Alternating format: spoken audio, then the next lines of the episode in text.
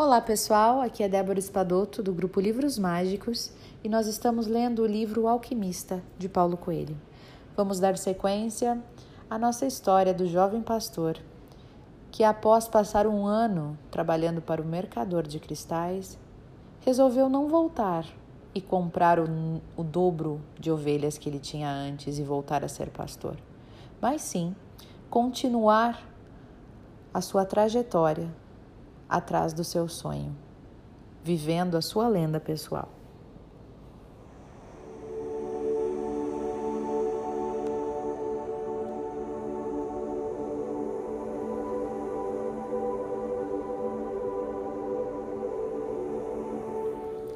Não custava nada ir até o armazém, saber se as pirâmides eram de fato muito longe.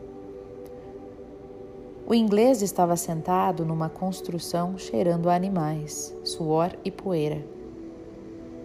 Não podia chamar aquilo de armazém, era apenas um curral. E ele pensou enquanto folheava distraído uma revista de química. Toda a minha vida para ter que passar por um lugar como este. Dez anos de estudo me conduzem a um curral. Mas era preciso seguir adiante. Tinha que acreditar em sinais. Toda a sua vida, todos os seus estudos foram em busca da linguagem única que o universo falava. Primeiro havia se interessado por Esperanto, depois por religiões e finalmente por alquimia. Sabia falar Esperanto, entendia, entendia perfeitamente as diversas religiões mas ainda não era um alquimista. Tinha conseguido decifrar coisas importantes, é verdade, mas suas pesquisas chegaram a um ponto onde não conseguia progredir mais. Tinha tentado em vão entrar em contato com algum alquimista. Mas os alquimistas eram pessoas estranhas, que só pensavam neles mesmos e quase sempre recusavam ajuda. Quem sabe não haviam descoberto o segredo da grande obra, chamada de Pedra Filosofal, e por isso se fechavam no silêncio? Já havia gasto parte da fortuna que seu pai lhe deixara, buscando inutilmente a Pedra Filosofal.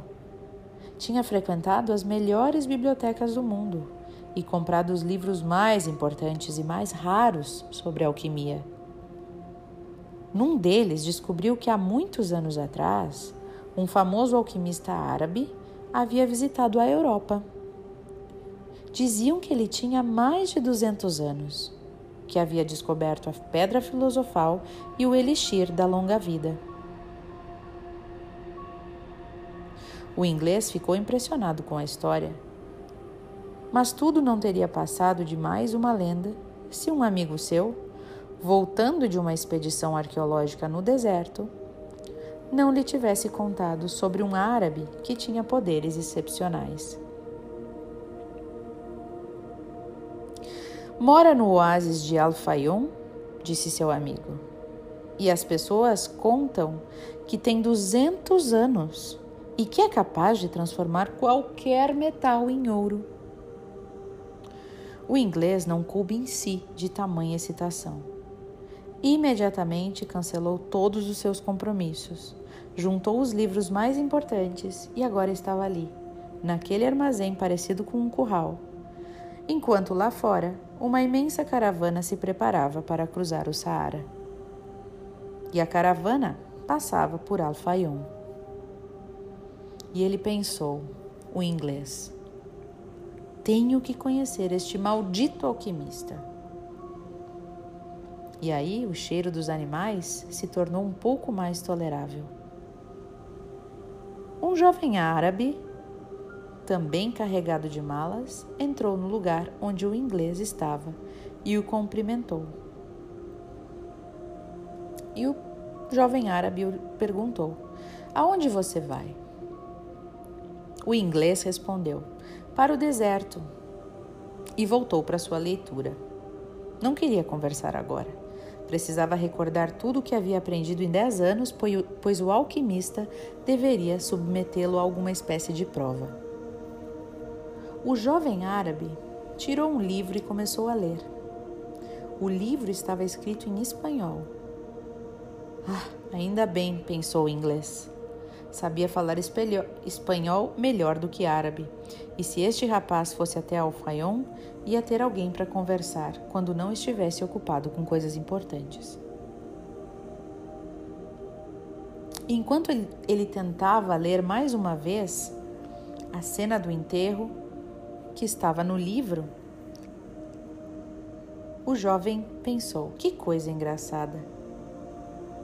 Faz dois anos que comecei a ler e não consigo passar dessas páginas.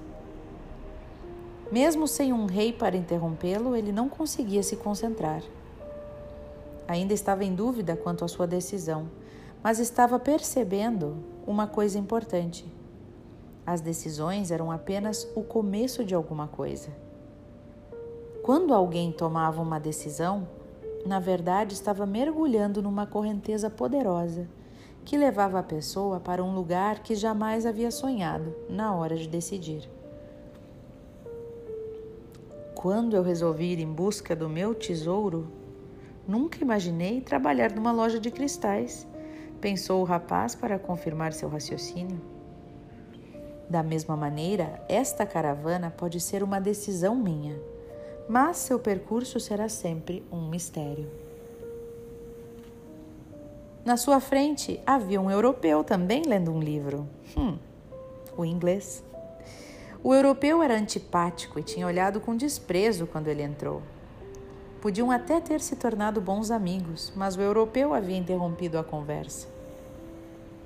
Então o rapaz fechou o livro. Não queria fazer nada que o deixasse parecido com aquele europeu.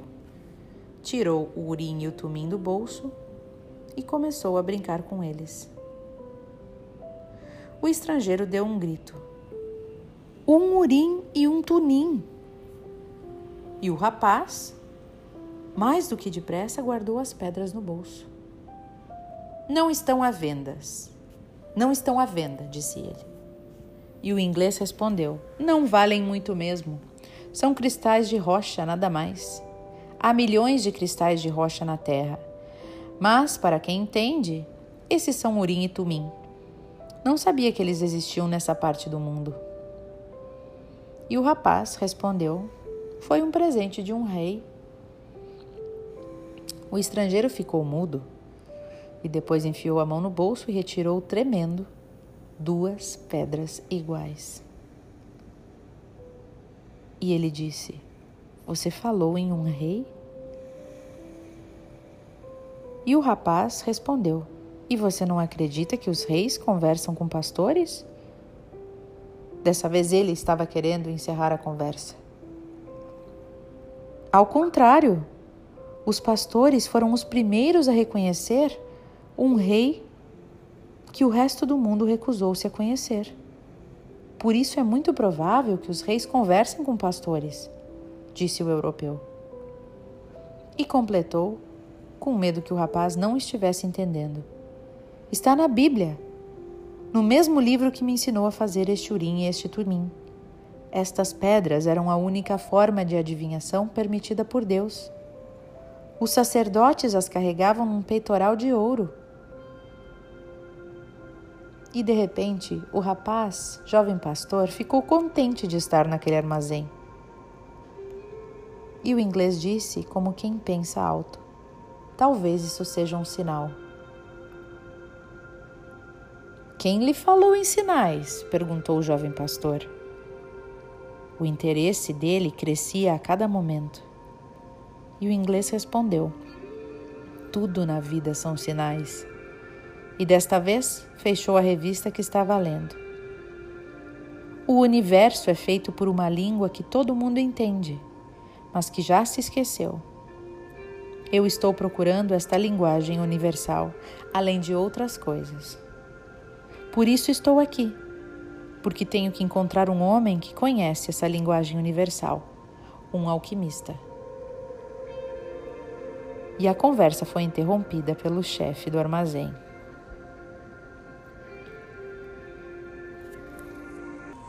Nossa, gente, que coincidência! Coincidência não, né? Não existe coincidência, existe sincronicidade. Vocês veem então ele encontrar este jovem, este outro jovem, né? Que é este europeu, inglês, que também está em busca de algo e que conhece sobre sinais, sobre a linguagem universal, sobre decisão, sobre Tumim e Turi, é, as pedras, né? Agora esqueci o nome das pedras aqui. É... Turim e Tumim. Uhum. E Urim e Tumim, desculpa. Então, a gente pensa, nossa, que coincidência, mas na verdade, quando a gente se põe na direção né, dos nossos objetivos, o universo vai mandando para gente certos tipos de recursos que nos ajudam a chegar onde a gente quer. Então aqui está muito claro, né, que os dois se encontram nesse armazém e que eles têm algo em comum e certamente vai haver agora alguma algum tipo de compartilhar, né, de um para o outro e assim mesmo é a vida. Quantas vezes a gente recebe, é, a gente toma decisão para algo e aí dali um, dois dias a gente recebe uma notícia que tem a ver com aquilo, a gente recebe é, um e-mail, vamos supor, tomei a decisão de estudar, vou estudar. E aí a gente recebe um e-mail do nada com uma informação sobre justamente o que a gente estava querendo estudar, né? Então, quando a gente toma a decisão dentro da gente, Tu viu que ele ainda não entrou no, no na caravana para andar, mas ele já para ir em direção ao deserto, mas ele já tomou essa decisão. Ele pode mudar a qualquer momento, mas ele já tomou a decisão de ir e já começou a vir então os recursos, né, que vão dar subsídios para ele seguir. Então muito interessante como as coisas funcionam. Bom, é, nosso áudio encerra aqui. Eu tô curiosa para saber agora o que que o que, que eles vão conversar na sequência.